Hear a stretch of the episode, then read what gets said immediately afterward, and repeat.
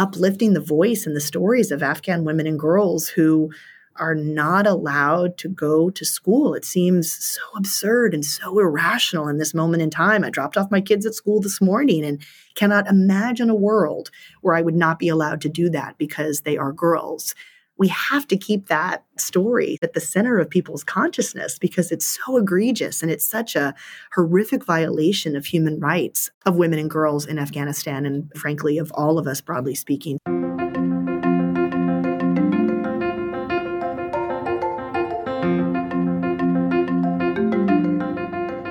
Welcome to season four of the Charity CEO podcast, the podcast for charity leaders by charity leaders, bringing you inspirational and meaningful conversations with leaders who are driving change in the nonprofit space. I'm truly delighted and humbled that the show has been named in the Charity Times top 10 charity Podcast for 2022. Thank you all for that incredible endorsement.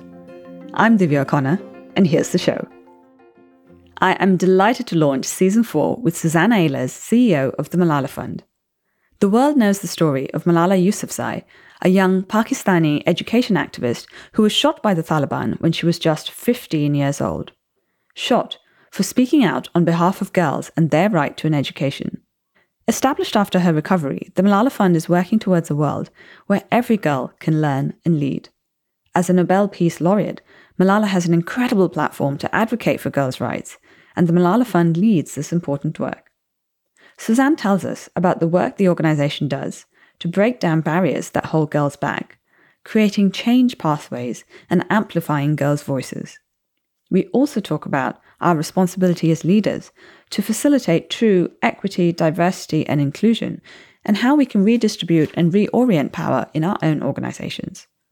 Ten years after Malala's shooting, the Taliban have once again decreed that girls cannot go to school in Afghanistan.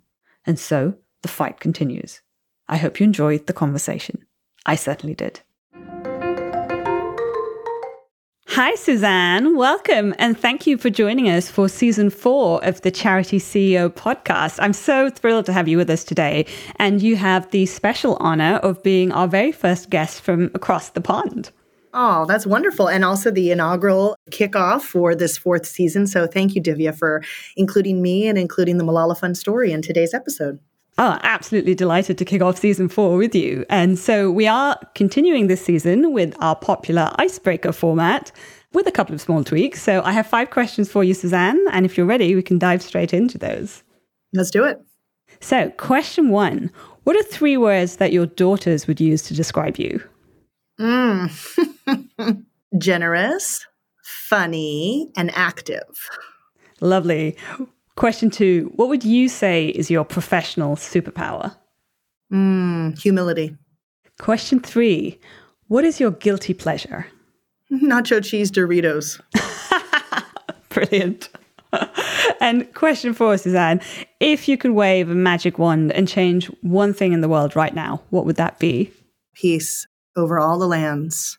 Mm, very much needed at this time indeed.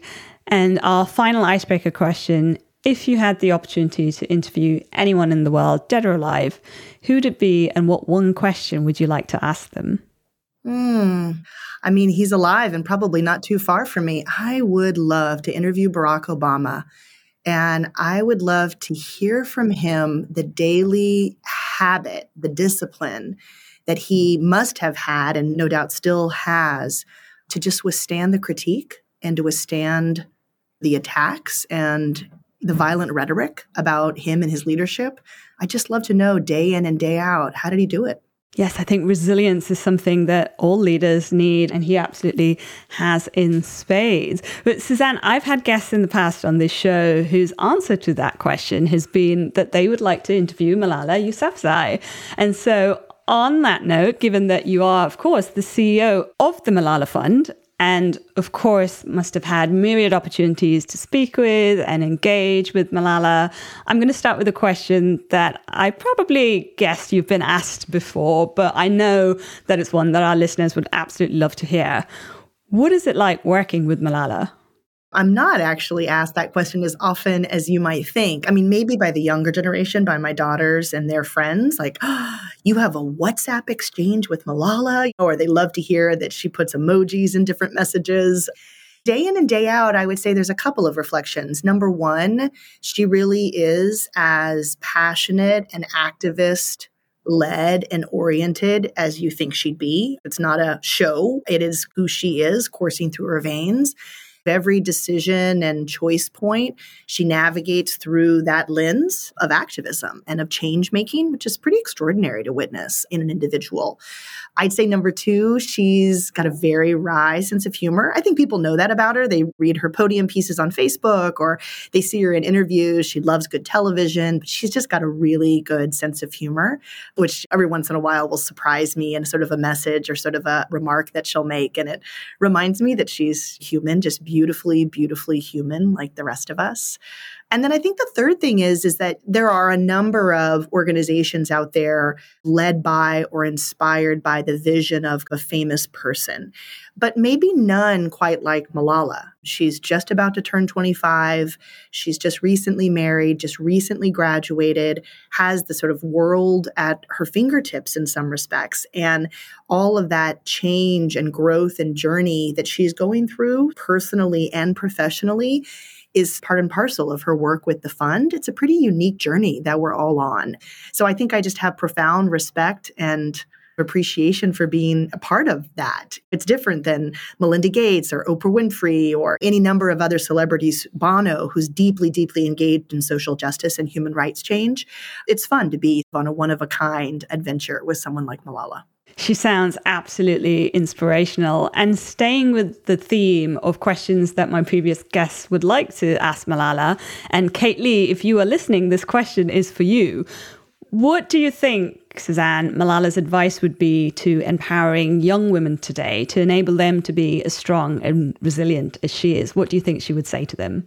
I hear her ask that question all the time. And I think her answer is usually pretty consistent. It's the believe in yourself. It's believe that you do have the power to make the change. Not all the change overnight, but change day after day, system after system, policy after policy. She just really believes in an individual's ability and power to make the change that they so desire. And she just tells young women, young people, old people everywhere believe in your story and believe in your own capacity to kind of catalyze that change and make that impact. I mean, I think that's what she would say. She has enormous compassion and generosity for the adolescent girl when all of the change that adolescent girls are going through and that the world is sort of bearing witness to. And she just brings a lot of love and compassion to that audience. And yeah, I think tells them what maybe too few people tell them, which is you're enough and you're right and believe in your story and take it forward. Well, what you have just shared there so powerfully really feeds into the vision at the Malala Fund, which is a world where every girl can learn and lead. So, on that note, Suzanne, tell us more about the organization and your work. Yeah, I mean, the organization was founded in 2013 by Malala and her father, Ziauddin Yousafzai. And the original idea is what it still is to champion the right of every girl to 12 years of free, safe, and quality education. Yes, our mission has sort of evolved. Our understanding of change has evolved. I mean, all of it is now a couple of years older than it was when we started in 2013, but we're still doing some of the same stuff, just better. We're still investing in local education activists, just like Malala and Ziauddin were. We're still amplifying girls' voices, maybe through more channels and maybe to bigger audiences, but still putting girls' voices at the center of change making for their education. And we are still advocating to hold leaders accountable all the way from the local level to the global level and back again. So that part has not changed in terms of kind of the pillars of our response and our approach. The organization works all over the world. I think, as you know, Divya, I'm based in the US. We have an office in the UK. We have offices in both Pakistan and Nigeria, and then a number of programs and advocacy projects in nine total countries. And we're growing year on year. So the scale of it is quite a bit different than it was back in 2013, but the organization has remained really true to what our co founder set out as the original vision. Talking about putting girls' voices at the center of really advocating for themselves, tell us a bit more about the Assembly platform. I know this started as a digital newsletter, but it's become so much more than that, hasn't it? So tell us about that. Oh, I love talking about assembly. I mean, and again, so much about Malala Fund, I can take no credit for having engineered and sort of catalyzed or inspired. I walked into an organization with just such incredible assets and such great ideas. So, Assembly was launched in 2018, and it was, as you suggest, it was a platform for young women around the world to share their thoughts, to share their challenges, their accomplishments. It was essentially a digital newsletter, gave everyone an opportunity to learn about this new generation of leaders. And I think what we have learned as an organization over time is that Assembly, even though it's a quote unquote communications product, it's at the core of our mission we didn't strategically design it maybe to be what it's become, but what we did was we listened and responded to girls and young women when they came to us with the issues they cared about. And if you do that and you really approach it with intention and care and you amplify their stories and then you also make commitments to change your own ways or introduce new projects and programs in response to what they've lifted up that are their priorities.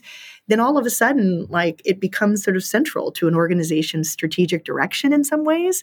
So i think assembly is still a digital newsletter. It is now also a way that girls and young women are convening and sharing thoughts and ideas from all around the world. It is also a feature of our girl program and the work that we do both as a feminist fund and with girl fellows in a number of different countries. So, yeah, I feel like Assembly's this really organic story of letting a product begin to really inform and direct the kind of strategic direction of an organization in a way that I'm really proud of. The example that I think I've shared with you before, Divya, is our work on climate change and education. And some on the outside would say, well, you're a girls' education organization. There's a lot of groups working on climate. Well, the fact is is that we were hearing from assembly contributors all the time that climate was at the center of their story. It was at the center of their social justice activism. It was at the center of some of the barriers they were facing in accessing school. It wasn't, unfortunately, at the center of the curriculum and the quality education they should have been receiving from those schools. I mean, we were hearing at it from like every angle that it was a racial justice issue, that climate adaptation in so many communities was really interwoven with themes of racism and oppression.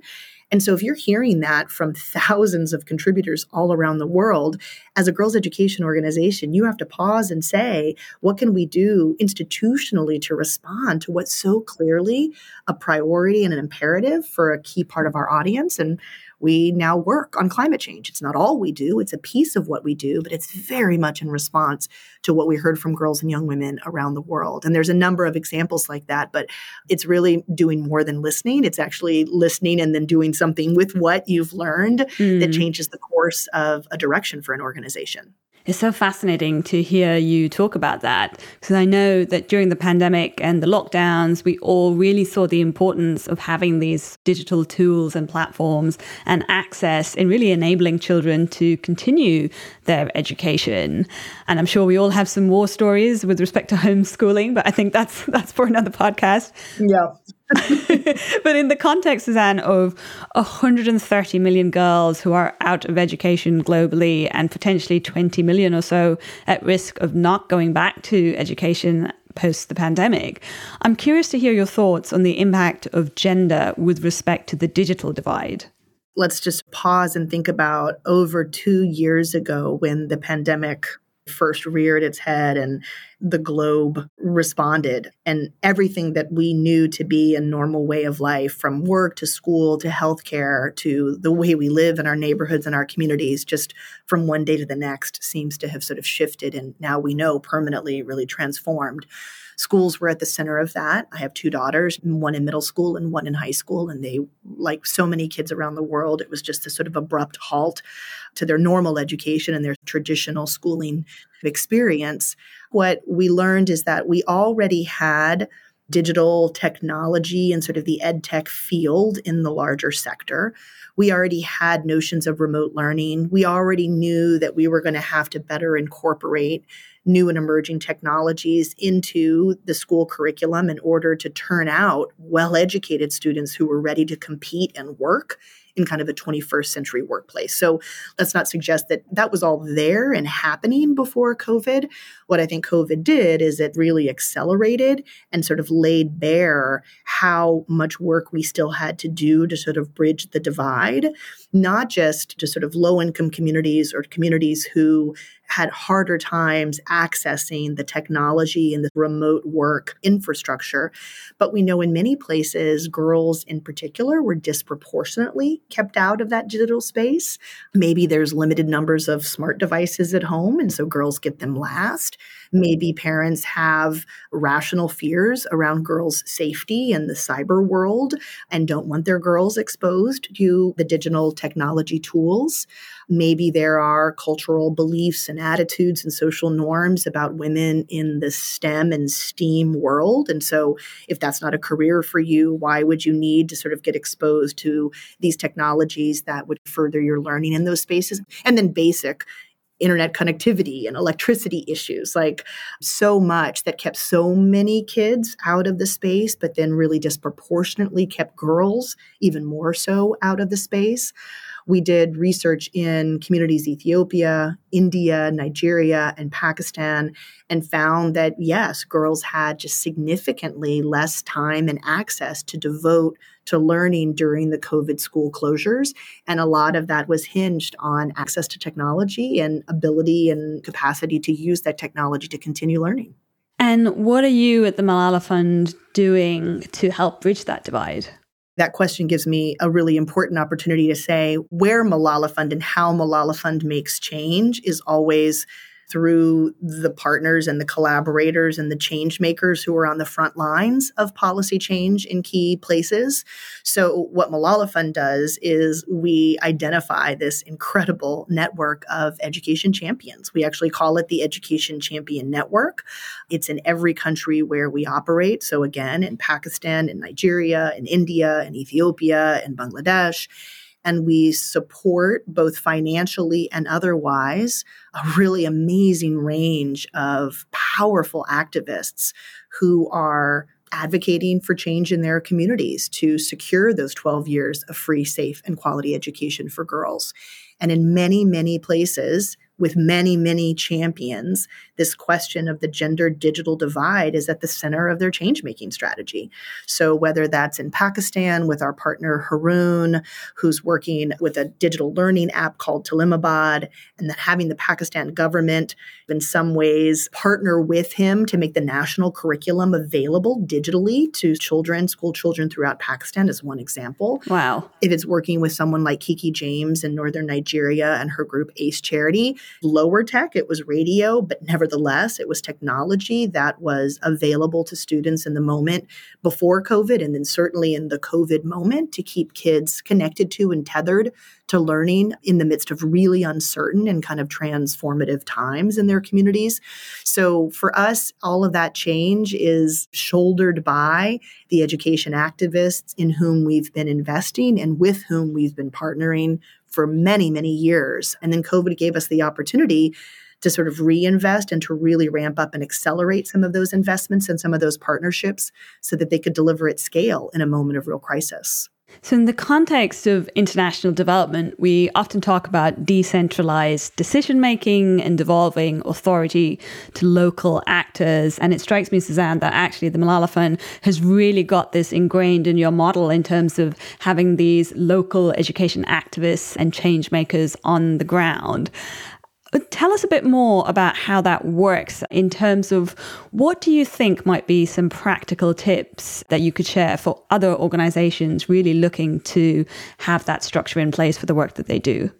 Let me start my answer maybe in a way that will surprise you, but I would say that you don't really have decentralized decision making and authority figured out unless you've had really difficult conversations about power and where power really rests and really sits in an organization.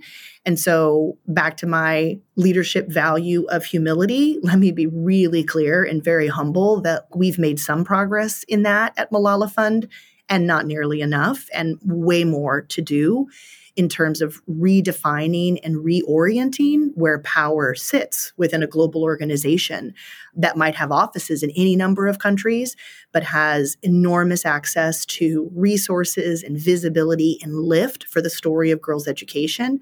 And that power question is really at the heart of decentralized authority and decision making. I was listening to a podcast just this morning from the Racial Equity Index, and it's calling out the development sector on this idea of everybody talks about locally led and locally rooted and anchored, but the real question is around power. So I just want to put that forward first that I do think that institutionally we're asking good questions. And I think institutionally we're not making the change at the pace that we can and should. So that's a challenge to myself and my leadership team and my board to say, can we always be asking the questions around power? Now, to your question, and what we've done at Malala Fund from a practical tip and trick perspective. I guess I would first start with the idea that we are in at least part of what we do, we're a funder. Malala Fund has a number of what we call our change pathways. There's four of them that I would talk about with you today, but one of those is as a funder. So we raise resources in order to redistribute them. We're not an endowed fund, we're not a private philanthropic enterprise. We are a nonprofit organization like any other with a lot of incredibly generous supporters and stakeholders who invest in us because we then promise to invest in the best activists and advocates, again, on the front lines of change for girls' education. And in that role as a funder, we are flexible, we are trust based, we know that our grantees and our champions know better than we do what works in their communities and their contexts. They know best the changes and the mid course corrections that their projects might need. So that's one way that I think we try to show up as a funder that allows the authority and the decision making to really rest with as much as it can the funded partners and grantees in that equation. And we're always trying to do more in that space. And this conversation around trust based philanthropy, as you well know, has been a huge topic of conversation over the last couple of years. I also think that the Education Champion Network, if we think again about our role as a funder, is that we just don't subscribe to this sort of one size fits all model. We invest in projects that are already established, that are run by activists on the ground. They understand the landscape being informed by the sort of experience of those who really know how to make change in their communities, even if it doesn't always square with what our smart advocacy mapping would tell us. So it's an extension of that trust base, but it's actually really letting the strategy be rooted in and led from the places where the change is ultimately going to happen or not. So I think that's another way that we're trying to manifest that decentralized model.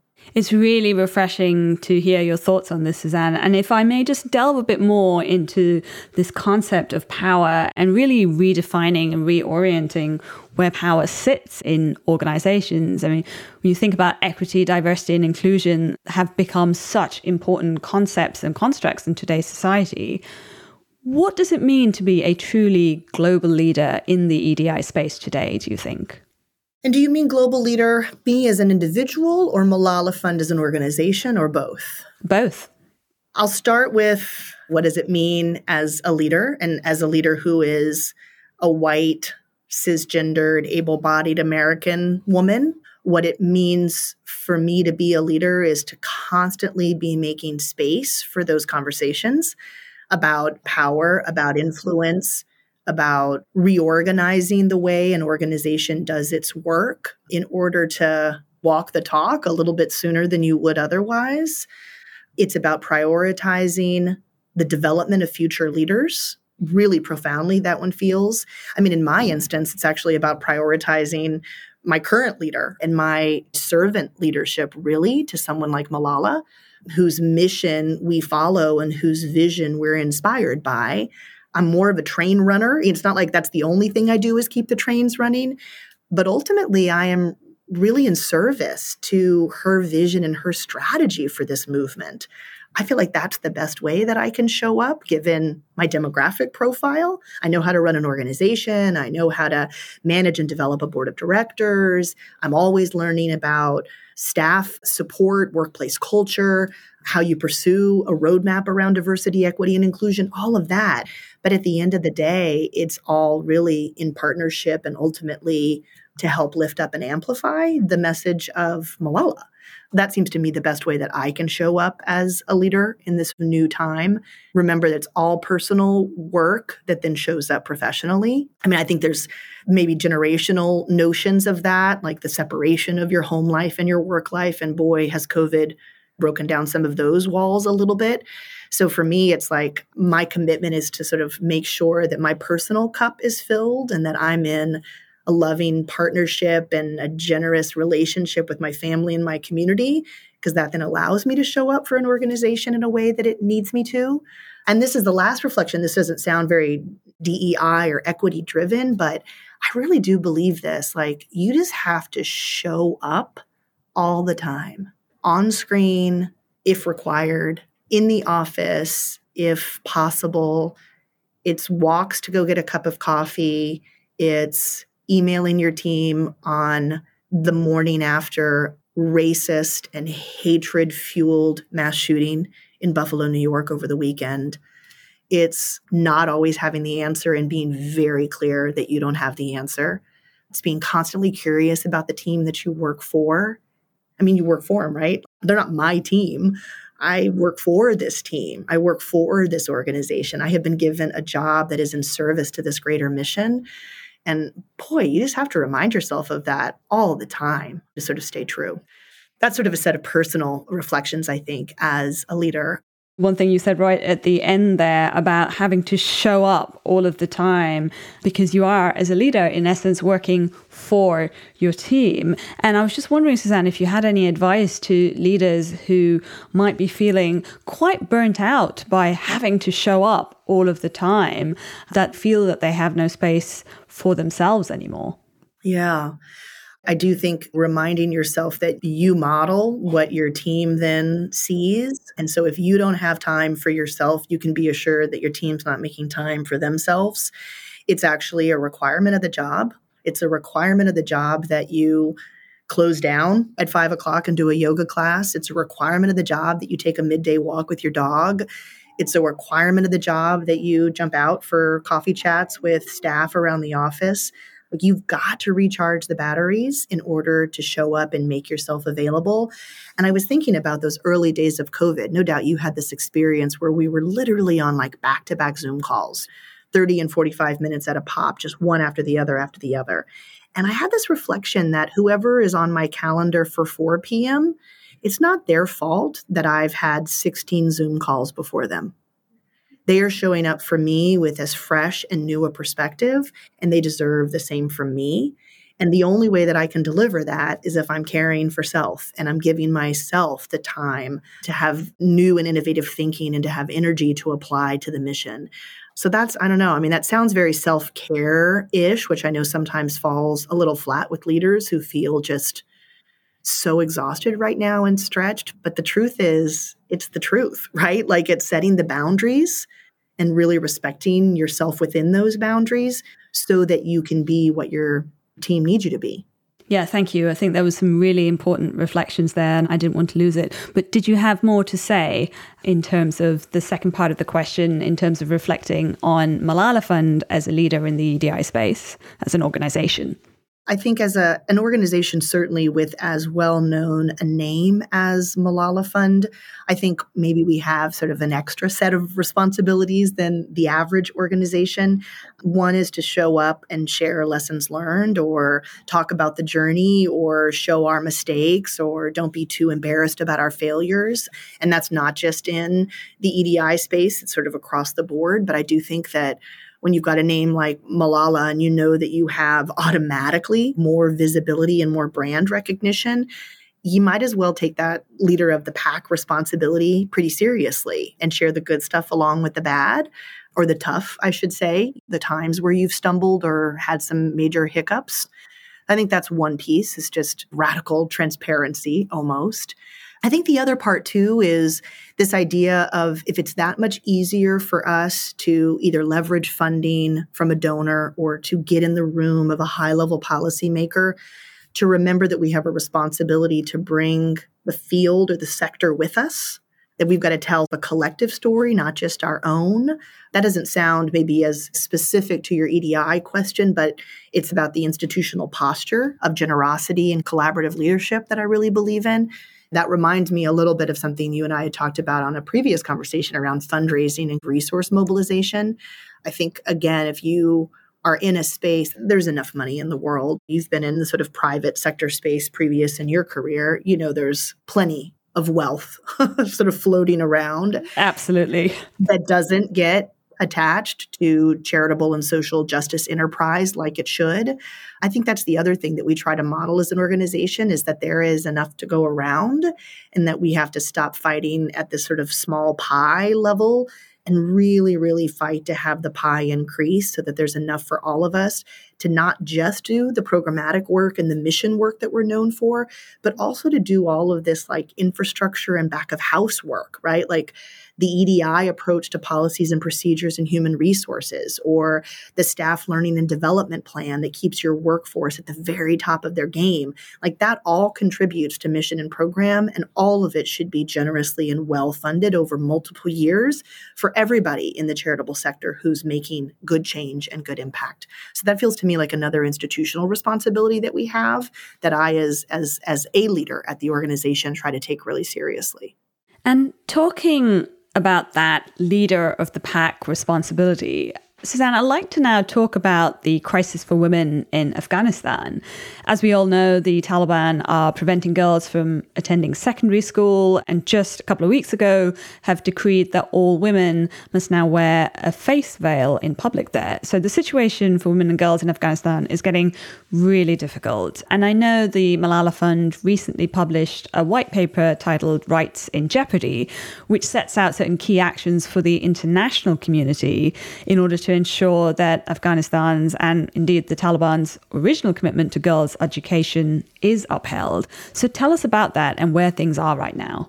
Well, I will say first and foremost, and no doubt those who watch Malala Fund closely will already know this, this issue is absolutely at the center of who we are and what we're doing right now. It's an institutional priority of the highest order. There is no other place in the world where any individual is being denied their education on the basis of their gender. Girls are not going to school because they are girls. And that's sort of our raison d'etre, right? That's like why we exist. Mm-hmm. So it is absolutely at the center of who we are. It's a deeply personal issue for both Malala and Ziauddin. And I think what we've tried to do is a couple of things. And this gets to, again, some of those change pathways that I talked about earlier. One other way that we make change, in addition to being kind of a funder or a refunder, if you will, is that we do influencing at the highest levels. And boy, have we leveraged Malala and Ziauddin's voice, I think, really successfully in this respect to make change, not just in the context of a paper like the Rights in Jeopardy, but at the UN Security Council in meetings with State Department and USAID in Washington when she was through DC for a quick trip at the Doha Forum, where she sat with any world leader who would spend any amount of time with her to sort of drive home the humanitarian crisis that was facing Afghanistan and the particular crisis for both women and girls.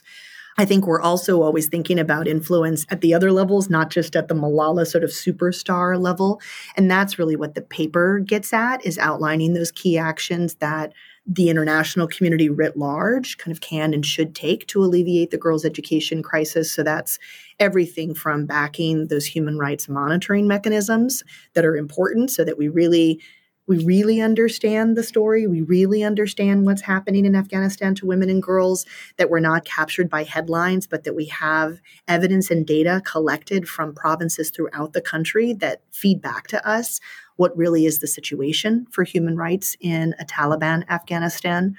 We also are shoring up the education system with humanitarian support and trying again to sort of yield influence in this professional world of economic development and humanitarian response to kind of marry them so that they're providing the right kind of support in the right moment at the right time for the very particular and unique crisis that Afghanistan is in. And where girls are going to school, not at the secondary school level, but below, that they can do so safely and that older girls will be able to go back also safely when they reopen. And I will say when and not if, because I have to believe and we have to have hope that that will happen.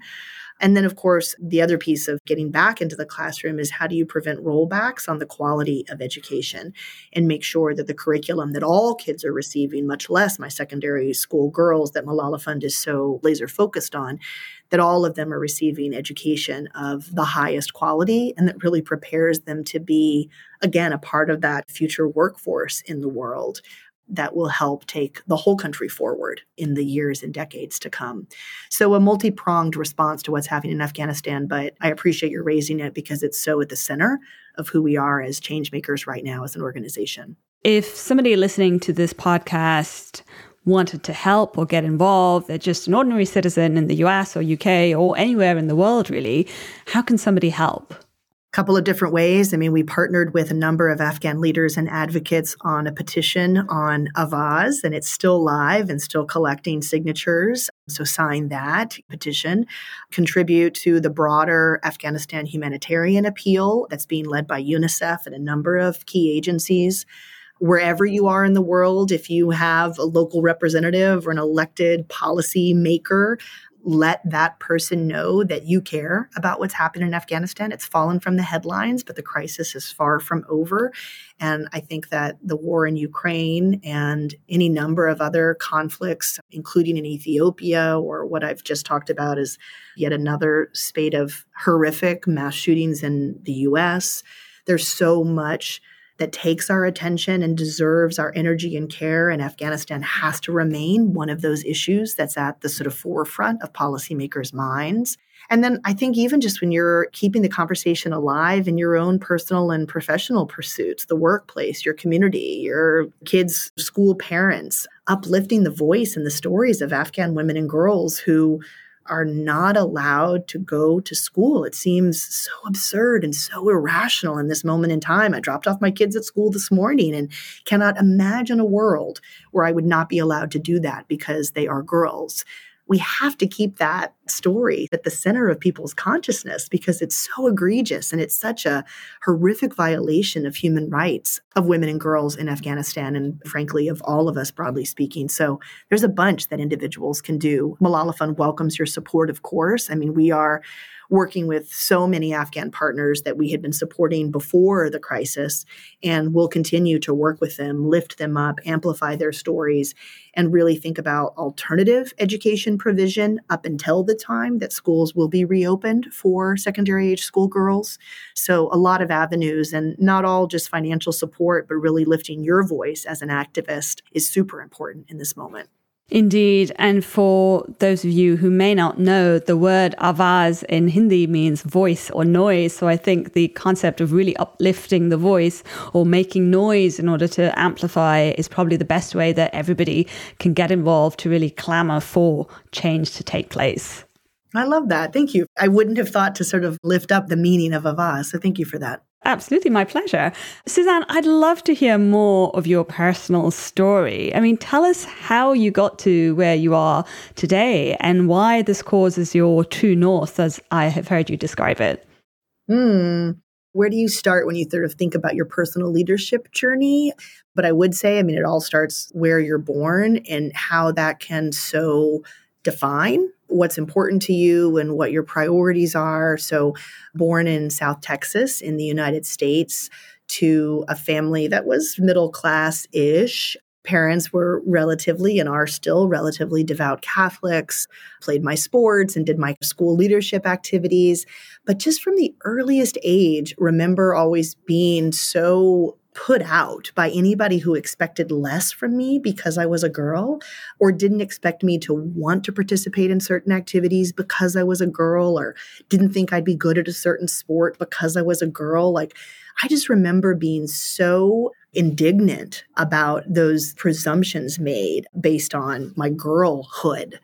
And I have to say that that in some ways, I've never been able to shake off that indignant attitude. I believe so deeply in the potential of women and girls. It has just been my like life's work worked in my university years for one of the first, I think, feminist organizing groups that was on campus at Cornell University in upstate New York. I did the United States Peace Corps right after university in the Central African Republic. And every single story that I took home from those days is around a young woman or a girl who helped keep me alive, who taught me the language, who helped me figure out how to do my laundry, who taught me how to cook good dishes. I mean, how to stay safe in the community. Every single story I have from those days is of a feminist leader who inserted herself into my heart and helped me better understand the struggle for women and girls in basically every corner of the globe. And then since my professional career started, I was first in philanthropy and then I was at a women's health organization and now at Malala Fund. I mean, honestly, Divya, I could be working on any issue, whether it be land rights, financial literacy, economic participation, peace building, climate change, women's reproductive health, now girls' education. So long as the rights of women and girls are at the center of the equation, I'm game. Sign me up. I love the work. It's always been my true north. I hope that it always will be. I have two daughters who I hope I'm providing a powerful feminist example for. But yeah, I mean, and my parents have been nothing but supportive of my leadership journey. I'm married to an incredible feminist who doesn't work outside the home. He has really stepped into the sort of leadership role and the primary caregiver role so that my external work that supports the family financially is coupled with all that he does to keep us running smoothly as a unit. I think that's a little bit of a snapshot of sort of why I do what I do. It's immensely gratifying work, that's for sure. Absolutely. And looking back on your leadership journey, then, Suzanne, what advice would you give to yourself, perhaps on day one of becoming a CEO? I would say number one, know your values. Mine, as I said earlier, one of them is humility. I'd say the other two are integrity and generosity. I don't think there's any way to be a leader that's not values driven. And those values show up and manifest in all sorts of different ways in the workplace, but you should know what really makes you tick as a human because that's who you are as a leader. I would say don't sweat the small stuff. I would say don't bring any extra drama as a leader. Bring a steady and calm influence. People watch you and read you for sort of signals and energy. And even if it's a crisis, it's your job to keep your head on straight and to not bring unneeded and extra energy to an equation that already is amped up. I wish I'd known that back in the day. This one is about feedback, is to really be both open to receiving feedback and really good at giving feedback. I've always aspired to lead organizations that are feedback driven in their culture. It's not easy. Nobody really wants to hear the hard stuff. I mean, you want to be told that you're doing a great job all the time and you should just do more of it. But the truth is is that you're not doing a great job all the time. You have blind spots or you have a hard time being as clear and consistent as you need to be as a leader, or your time management really stinks. Just figure out as a leader how to be open to that feedback. It doesn't mean you have to do everything that people tell you you should do, but it does mean that you should be open to the feedback. You should integrate it into your own thinking and your own understanding of your approach in the world. And then you should be constantly evolving in the course that you're charting for yourself and for your organization it's a constant evolutionary journey. I love that. And I'm just going to repeat those because I think there's so much wisdom in there, Suzanne. So know your values. And I love your values of humility, integrity, and generosity. Don't sweat the small stuff. And this one I particularly like. Don't bring extra drama, but be a calm and steady influence. And feedback, I think that's absolutely critical. Being open to receiving feedback and also being really good at giving feedback. And I think absolutely that is something, as you say, in the evolutionary journey of becoming better and learning from setbacks and moving forward in order to really drive change and deliver for the mission of the organizations that we all work for. I think that's uh, incredibly important. And Suzanne, it has been so inspiring speaking with you today. I mean, thank you so much. And in closing now, do you have any final thoughts or reflections that you would like to share? I mean, what is one thing you would like listeners to take away from this conversation? The premise of this podcast is such a beautiful one, right? It's sort of talking to other leaders like yourself who are in the charitable sector, the development sector, the social justice space. I think that we all feel like we're living through really unusual times and especially challenging times. And we're right, we are. I just want everyone to remember that you are enough in the way that you show up. You are enough as a leader. You're never going to get it all right. It's not a popularity contest. You're never going to make everybody happy all the time.